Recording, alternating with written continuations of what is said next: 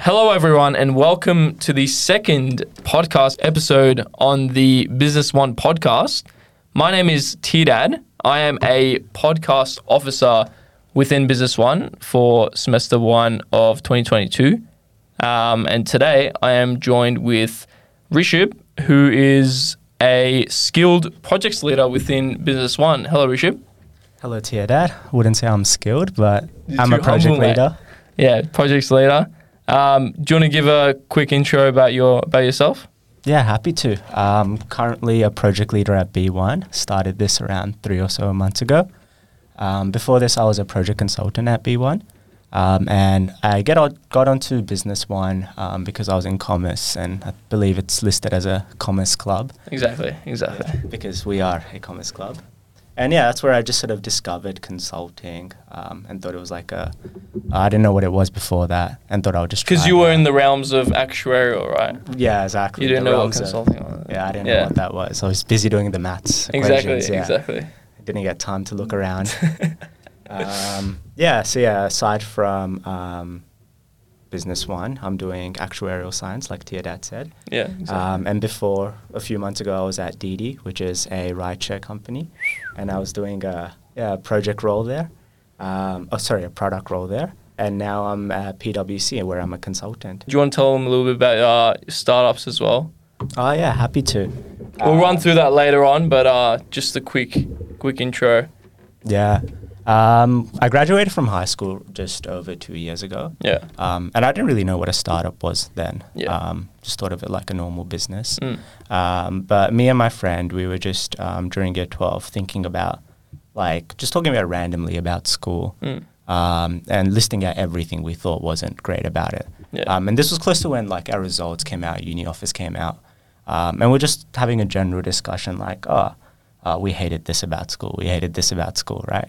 Um, and that discussion turned into um, us wanting to start a business to solve Yeah. some of those things. So during the period where you know everyone's gone on Yeah. schoolies and that kind of stuff, exactly, we, we were got your heads together and you're like, let's start a bloody business. exactly. Um, no, this this was after schoolies, so we After also had our fun. Yeah, yeah. Nah, and then, good, yeah, we good. got our head together, That's right. heads together. Um, and yeah, we thought that uh, we didn't know what a startup was then, like I said, but Yeah. we just thought we'll just start something. Yeah. Um, and one of the biggest things, like my little sister was um, just at a local school, um, and I went to Suzanne Cory, um, and we were just comparing like the two and like whether there really is any difference. Mm. Um, and one of the differences we noted was there was a lot of um, different resources that we had access to Yeah. Right. um, that they didn't have access to.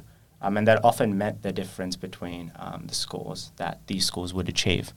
Um, so we thought, like, why not make a website where we can give really high quality resources made by 50 raw students, so students that have gotten like the best scores in the state, um, and we'll provide like these resources in the form of like videos, questions, and notes. Um, and to make keep the name simple, we decided to call it 50Raw. well, there you go. Yeah, so that, that was our first um, journey into like the startup um, space, I guess. Lovely, lovely. And we'll get more into it uh, later on, as well as you know what you're working on at the moment as Yeah, well. Perfect. Um, but I'll just start off with regards to the uh, project space.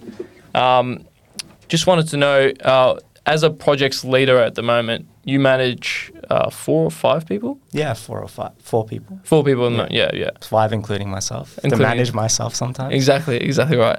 But yeah, so what do you do within the uh, the projects leader role?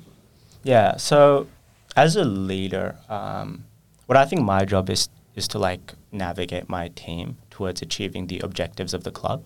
Um, so, like you know, I think of Business One as having two really big objectives. Uh, one is helping startups out, uh, making sure um, that, and secondly, making sure that students have experience. Um, and we want to create opportunities for both of these. Um, and we do this by seeking out startups and asking them if there's any problem that they would like to have solved, um, and also seeking out students and asking them would they get like get some experience within the consulting world um, and solve some problems. Um, and essentially just want to be able to do both of those to the best of my ability. Um, and I guess like everyone has a different definition of what a leader is. Um, like I think of it as like creating the right environment for my team to be able to achieve that objective. It's good like, definition. yeah, um, everyone in the club wants to do the same two things: make good opportunities for themselves, Yeah. um, and also help startups out. Um, and I want to be able to make sure that my team can um, give it their all towards actually doing that. So, as the project's leader, you've also had experience within the consulting space as well. Yeah. What was the leap like when you went up to managing consultants like yourself? Yeah, I think one of the biggest things that I've come to notice about um, also B1 as a club that separates itself from others is like the culture. Yeah. Um, and like when you're a project leader, um, making the right culture becomes very intentional. Um, like when I was a project consultant, um, you know, of course, I wanted to get to know the people in my team, um, and I didn't think of the like how I was acting as something contributing towards a culture. Um, but like now I do, right? Like as a project leader, I, I know that everyone needs to get along. Everyone should feel comfortable saying everything that they do want to say. Um, if they ever have an idea, they should be able to bring it up very freely. Um, making a culture where um, you instinctively go towards ideas that are um, very innovative, um, as opposed to doing things that are like sort of just copied or done in the past before. Exactly. Um, so yeah, I guess that would be the biggest leap between project um, consultant and project leader, Mm. um, because the solutions we provide to our startups um, or any sort of recommendations we make at the end of the day, um, you'll sort of use the same problem solving techniques. Yeah. Um, so like the problem we're solving uh, hasn't really changed, but it's just being a lot more intentional about like how we're going to do this um, and managing the team to do that. Absolutely. Absolutely. Beautiful answer. Um, do you want to run through your uh, your case at the moment Mm. um, and you, what you're working on with your team? Yep, happy to. Uh, so currently working with a startup called Get It Fast. Um, what Get It Fast, Get It Fast does is offer same day delivery uh, for click and collect orders. Um, so like say you have like a Kmart six kilometers away from you. I mean, you really wanted like an iPhone charger, um, but you just cannot be bothered going picking it up. So what you might do is order it um, on click and collect. Um, and you really want the same day delivery. You want it on that same day because it's an iPhone charger. You, you want to charge your phone. So you can just contact Get It Fast and organize them to get it delivered to you. Um, now, as a part of our case, we're trying to increase the public perception of Get It Fast. Um, and we're trying to more specifically do that through their Google reviews. Um, so just boosting their Google reviews so it can be Yeah. received better as a company. Ah, so it's a bit like an Uber for uh, Exactly. and collect orders. Yeah, Do they Uber manage a for- bunch of drivers themselves? Yeah, um, and yeah, and a big difference between um, Uber, DiDi, Yeah. um, DoorDash, any of those. Which you've had experience with. Which yeah, DiDi. exactly. So it was, it was a good project to get into because I've had experience then seeing like how these big companies approach similar Oh, yeah. problems. Um, but one of the big differences is um, these drivers are actually uh, employed, so they have a schedule like between nine to five. You know, deliver these orders. Whereas in Mhm. Uber, DiDi, DoorDash, it's up to the driver when they do and don't want to work. And it's unpredictable, right? Yeah, and it's very unpredictable. Um, and I think that's one of like the biggest assets of this company, because when you think of, um, like say same day delivery, right? If you wanted your charger with you, uh, you don't want it to be um, sort of be at, I guess the. You don't want to leave it up to like the choice of the driver. Like, oh, I feel like Exactly. delivering something today, Yeah. or I don't feel like delivering something today. Yeah. Uh, you want to be very sort of uh, reliable as a service, um, and by employing drivers, Get It Fast is ensuring that reliability. Uh, whereas Uber and all these other services may not be able to, like, let's say it's raining on one day and no driver wants to go out. Yeah. Um, so that's like the big separator between Get It Fast and Uber. Um, although these other companies could probably replicate a similar sort of value proposition in that delivering things on the same day, um, they have a different approach by which they want to do that. Um, and that fundamentally changes how reliable they will be as a service. No, it seems like they're pretty unique compared to, to Mm. Uber. Because based on what you were saying initially, I was like, you know, very similar to Uber. Because I think Uber has a, a package program themselves as well now, Yeah. where you can like select it and you can deliver packages and that kind of stuff. Yeah, and I also saw like another thing Uber did recently was if you want to like say in the morning you're going somewhere, um, it'll ask, also ask you, oh, do you also want to get food delivered there? Like Oh, no way. Close by, yeah. Wow. So like if you're like you know 7 a.m. in the morning, They're trying to like, get some extras. Yeah, exactly. Catch an Uber to work, Yeah. and then you can also deliver a coffee the same time you get to work. Wow. It's pretty cool.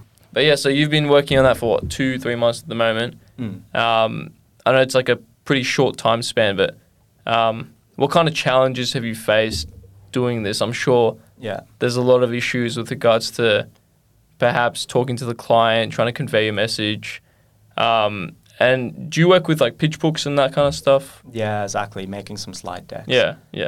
Um, I think the two biggest challenges, and you've almost sort of covered them already, uh, is one time Mm. because what we want to like do is provide them recommendations that are meaningful to their business. Yeah. Um, and you know, think of this company, this this founder that are working alongside us. They've been through the whole journey for their own business, right? Um, and now we're saying we're some uni students, and we want to.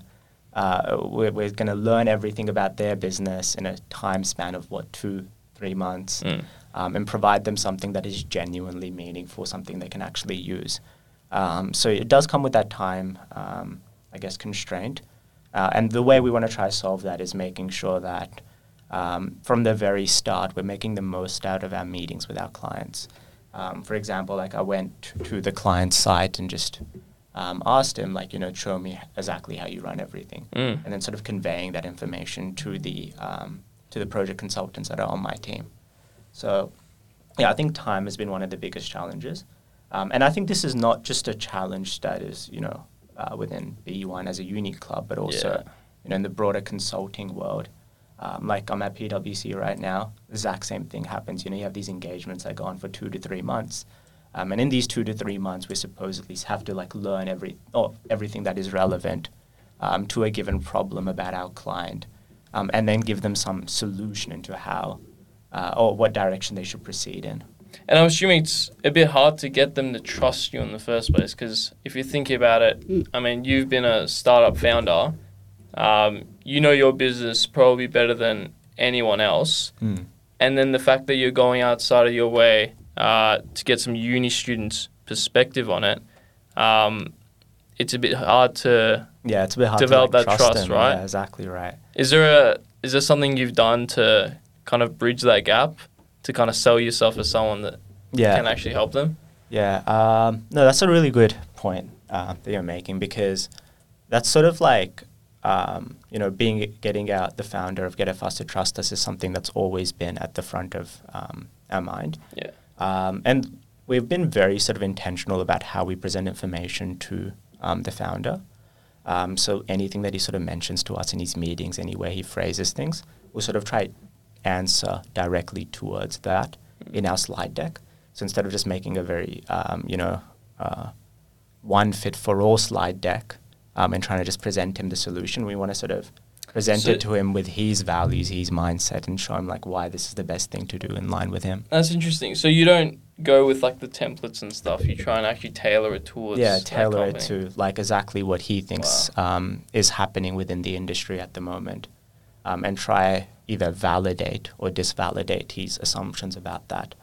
Um, and I think what also helps is like being very sort of logical about how we convey things, Yeah. because you can't deny logic. Um, Exactly. and yeah, just working with him and showing him that, you know, uh, maybe your assumption about this and this wasn't quite as you thought it was.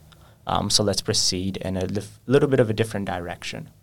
And you're working directly with the founder, right? Yeah. Yeah, yeah. And within your role, um, they've asked you to fix the reviews, right? What have you come up in these two to three months to to uh, to give them? What what is what is the solution that you've come up with with your team? Yeah. Um, so the first thing we do, we did was just ask ourselves, almost just placing ourselves as the customers. Yeah. Um, actually, even before that, we we placed ourselves as the cus- customers and placed an order on Oh, Get It yeah. Fast. So we all just, you know, whoever lived close to a Kmart, uh, we just placed an order online, and that already gave us a lot of initial impressions about the company, um, and it got us thinking about the company. And we just asked ourselves, when would we leave a review? Like, what would have to be the case for us to actually go on and leave a review, uh, particular to the Get It Fast, uh, or sorry, the delivery industry. Um, and I think one of the biggest insights we had in doing that was the fact that delivery times is sort of like an expectation. Mm. If you meet delivery times, it's not nothing exceptional, if you know what I mean. Like, Yeah. Um, they are saying we're going to offer same day delivery, and if it comes on the same day, I'm going to be like, okay, that's good. Uh, but it's probably not going to lead me to leaving a review. Yeah. So we want to look at all the other additional factors that actually come into play, uh, whether that be customer service, um, how well we're communicating to them, how easy it is to place an order, what happens when something wro- goes wrong, like is there um, additional support that I can use, um, considering all these additional factors. Because like initially, our scope, as requested by the founder, was to figure out what sort of del- what delivery time actually leads to um, the highest reviews, right? So if he knows that okay, under four hours means they're a lot more likely to leave a better review. Mm. Um, let's strive for that. Let's try achieve under four hours. That's sort of the target we want to make as a, as a minimum standard. Um, and from that, our scope changed um, to now, oh, you know, delivery time is probably where one really important factor, but it's probably not the most important factor. Yeah. Um, and how can he make put like better customer service? How can he sort of uh, look at all these additional factors that are um, separate from his value proposition um, into le- getting a really good review? That's a tough problem for companies, like people not leaving reviews, right? Yeah, Because if you think about it, I mean, if I think back to the last time I wrote a good review, um, it was when the company actually asked me, Yeah, like, can you same. can you write a review? And I'm like, yeah, sure, why not? And it was a really good service, so I went ahead and did it. But otherwise, if they don't ask, you don't really go out of your way to do it. You go out of your way to do it if it's a bad product, Mm. but if it's a good product, then you're like, okay, good. Yeah, it's like Everything's been done. everything's yeah. You don't think about it too much. It doesn't Yeah. take too much space in your head if it's a good product. Exactly. Exactly. Uh, but if it's a bad product, you're going to be thinking be- about yeah. it the whole time. you're gonna become a Karen yeah, exactly. go off. You have to. Yeah. Um, yeah, like the last time I left a review, um, I was at like a sports shop and he was like, I'll give you a 5% discount if you leave Oh, me a review. And, and he had good service, so I was like, Yeah. why not? Yeah. Might as well. Um, but yeah, exactly spot on though. Like either you have a really, really bad service and then I'll be like, oh, I'm going to leave a review. Mm. Or you have a really, really good service. Um, and that's when like, you know, you have a service everyone loves. And that's why when you talk about it to your friends, um, that's when you go on and leave reviews. You do all these additional things. Um, and it doesn't go over your head, right? Yeah. Uh, and what we want to help him, uh, what we want to help him with is um, both those two things. How do we avoid all those um, like negative experiences? So when do customers have really bad um, experiences? Why are these experiencing happen- experiences even happening? Um, and then how do we avoid them? Yeah. How do you Um, address them within the company? Exactly right. Like every company has bad experiences. Like Yeah. you know, every company is going to d- disappoint customers. Um, and another big sort of um, revelation we had during the project was um, it's not reasonable to just say, "Oh, we're going to avoid every single bad experience." Within the delivery industry, there's or even like massive companies they're going to disappoint customers. Exactly. Um, but what we recommended him in turn with that is like when you do disappoint a customer, how can you make it up to them, right? Like I'm sure Offer like them something, huh? yeah, is offer them something, you Yeah. know. Uh, make sure they don't feel like it's been a loss overall. Um, like, you know, if you think about Uber, DiDi, um, how many time have you like, how many times have, has your ride been cancelled? Yeah. Um, yeah. And, you know, not all, I haven't ever left a bad review for them because sometimes they make it up to me and Mm. provide me value irrespective of that. Yeah, I think that's happened once to me, and they gave like a ten dollar voucher. Yeah, exactly. like, yeah. So it's very intentional. Uh, like even these companies, like massive companies like DiDi. Uh, when I was at DiDi, uh, we were we didn't have the mindset that uh, you know we're never disappointing customers. We knew that was happening, Yeah. uh, but we also want to sort of address that. Um, so like not living like blindly, or like blindly assuming that you know the only the best outcome is just having really good cust- customer experience. Because or customer inevit- experience. inevitably, it is going to happen. You're going to have bad Yeah. experiences um, that are n- no fault of your own, Yeah, exactly. and it's just Um, about addressing those and Mm. trying to minimize that. Right? And incidentally, um, what we found was a lot of the people that were leaving five star reviews initially had bad experiences. wow. Yeah, they were like, oh, you know, my order got delivered to the wrong place, but Get It Fast had really exceptional customer service, um, and their help fixed everything, and I still got my order at the end of the day. That's incredible.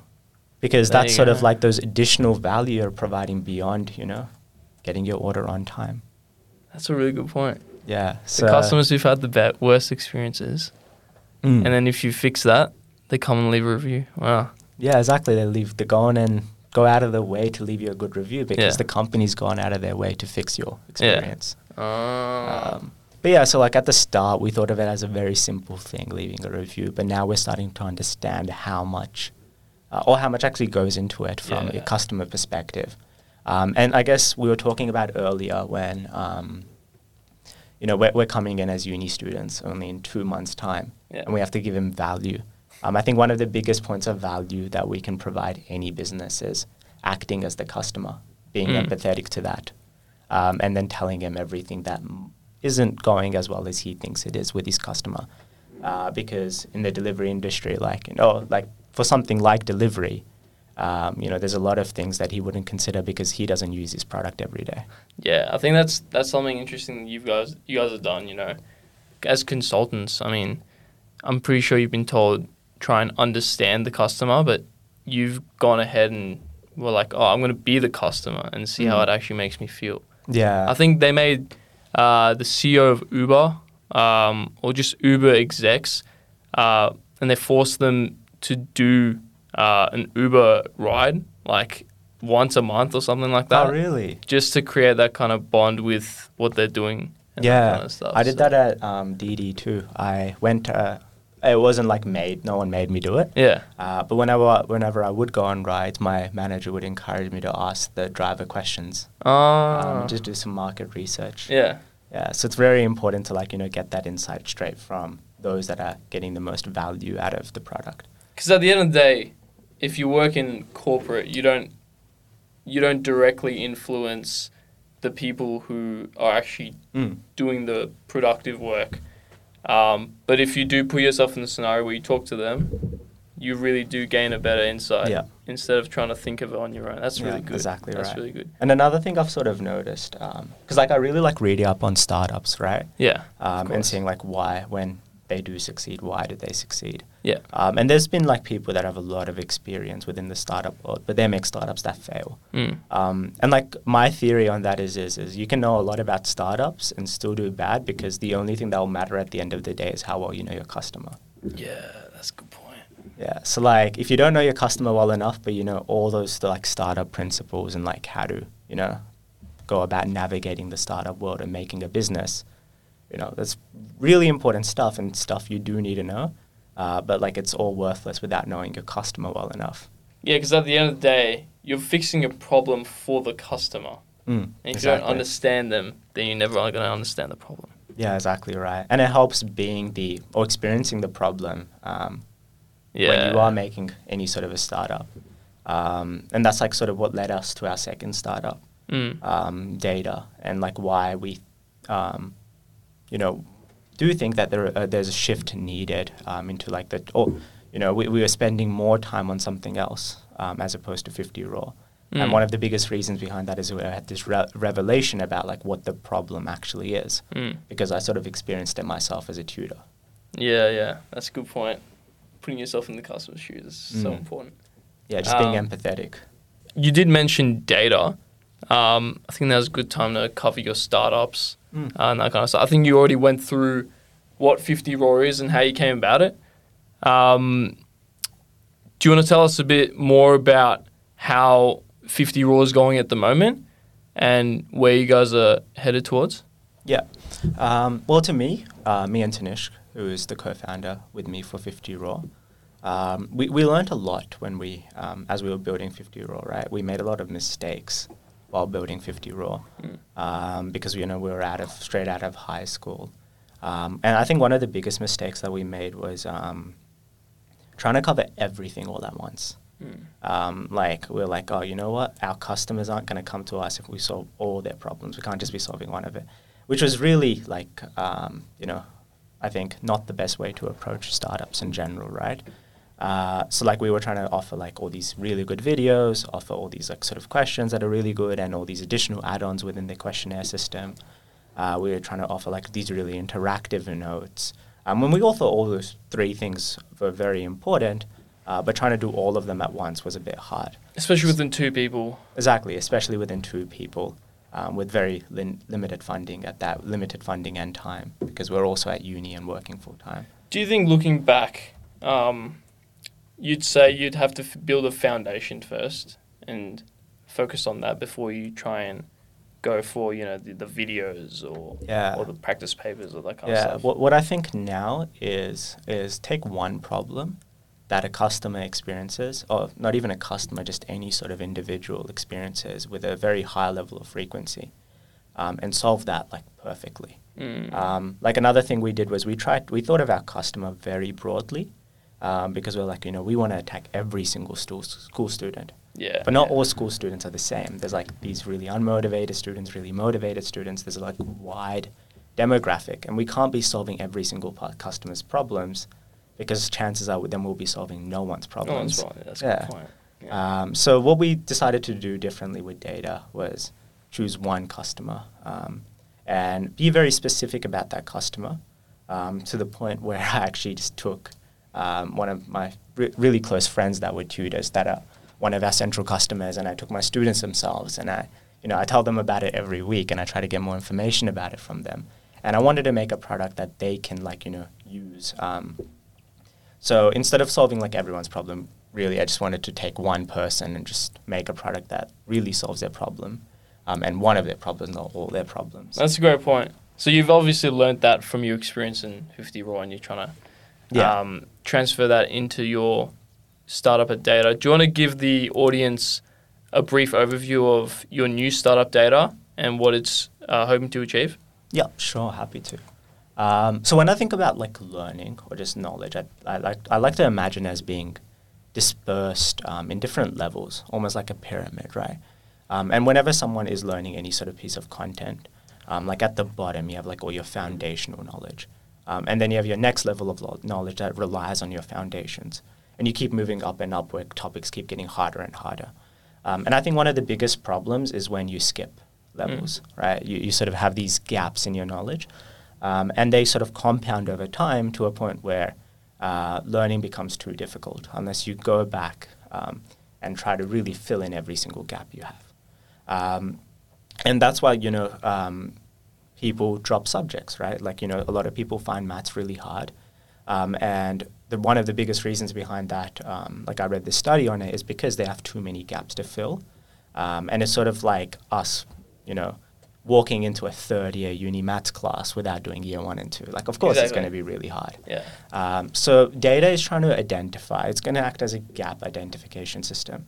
So students are going to do questions on it, um, and every time a student gets a question right, question wrong, how much of a time they're spending on questions, when they skip questions, where they go wrong.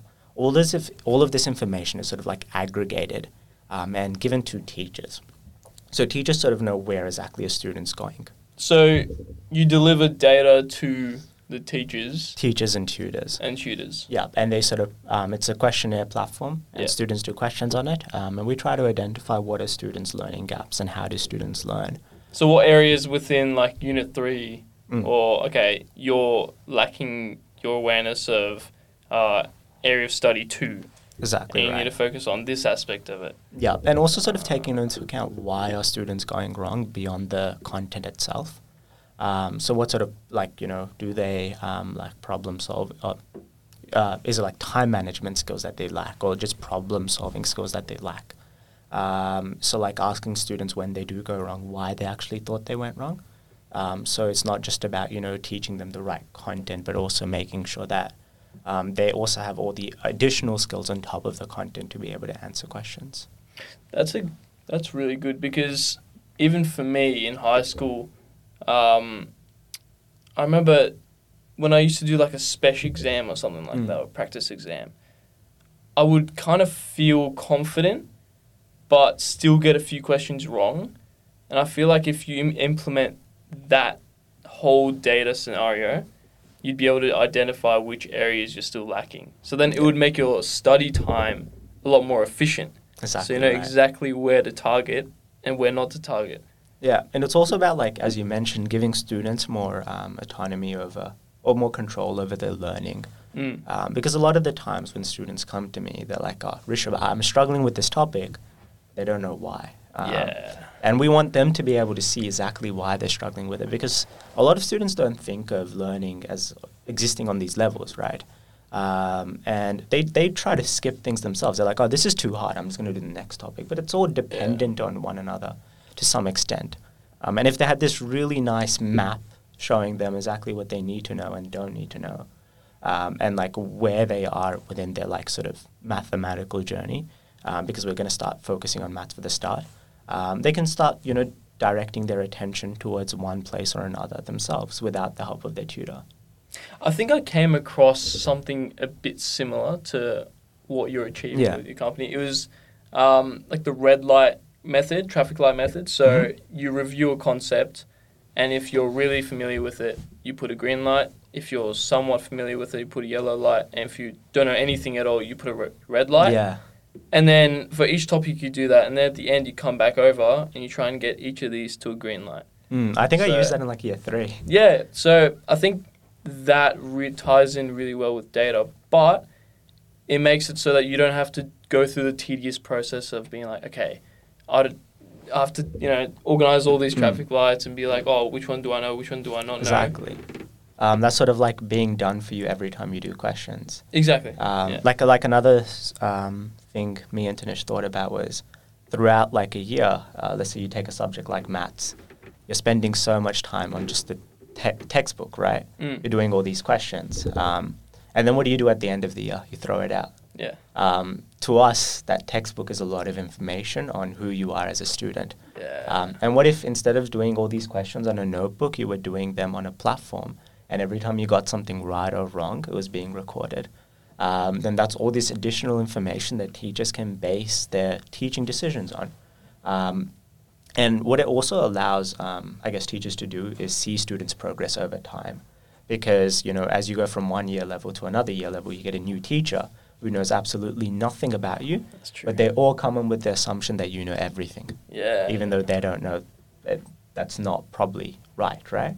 Um, so we want to be able to, you know, um, in theory, look at, um, like, let's say uh, some hypothetical student, where how are students going in like year seven, um, and try fill as many gaps as we can. And then when they move to year eight, instead of just assuming that a student's perfect with everything he learned in year seven, let's try fix those things first.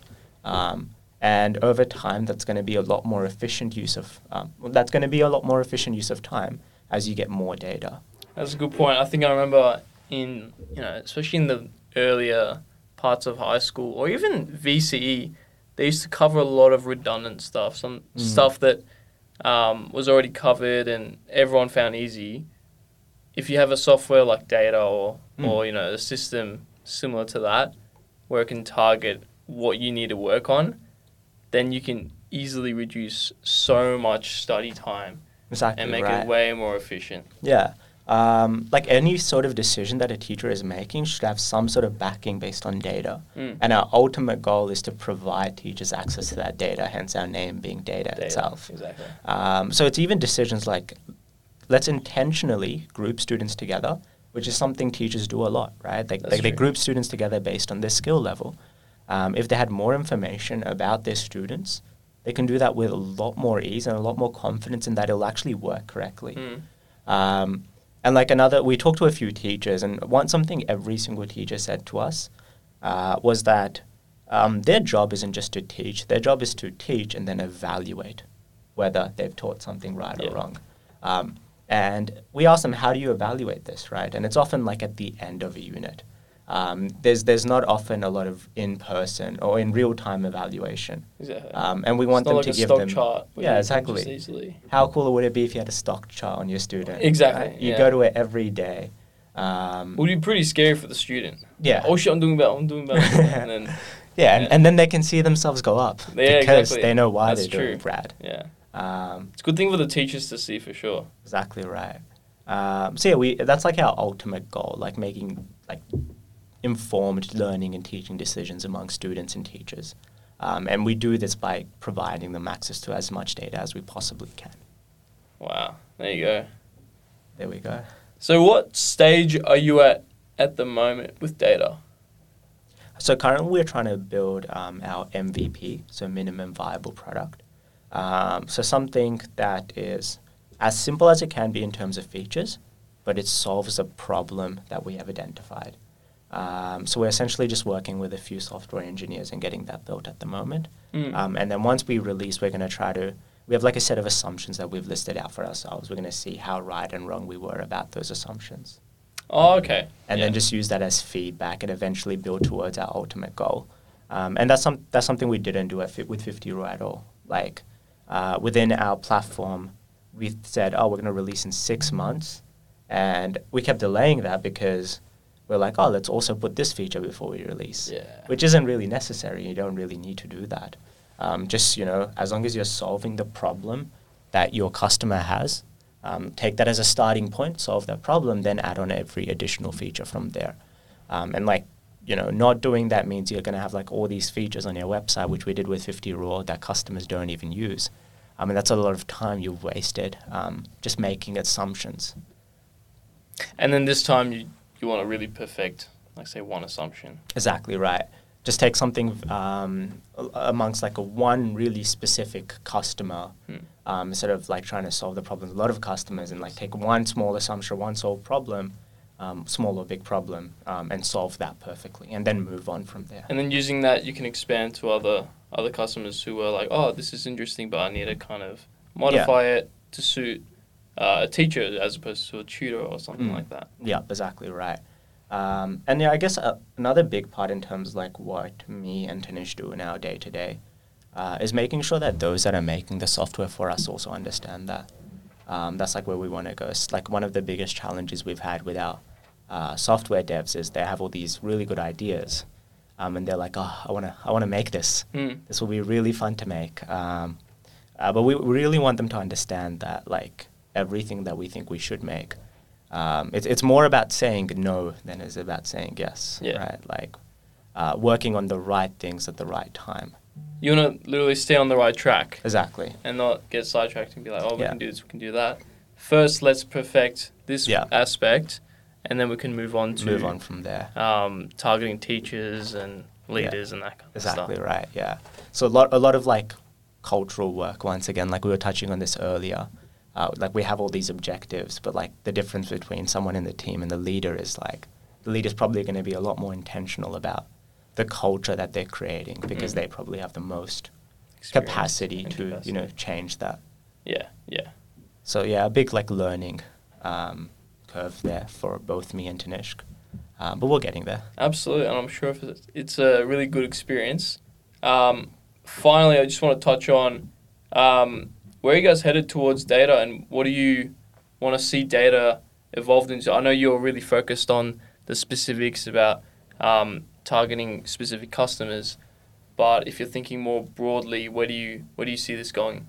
essentially we want data to be you know the go-to platform when it comes to getting information um, on a student or the impact they're having on a student both for the student and the teacher um, so anytime a student or a teacher needs to make a decision right I mean these are decisions we make every time we study like what should i study right now um, all of this sort of workload should be you know all, all of these decision making should uh, almost be made for them based on you know all this data that they have available for them. Um, and one thing that me and Tanish really want to achieve um, is simplifying whatever we do do.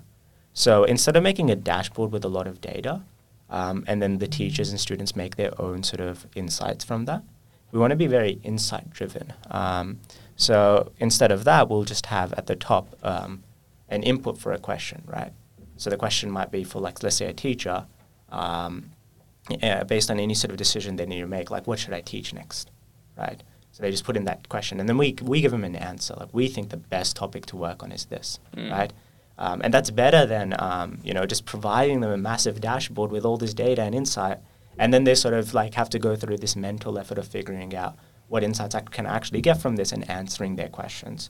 Um, so we want to think of um, every sort of decision that a student and teacher might want to make um, and try and think about what data can we collect to help them make that decision and answer it for them.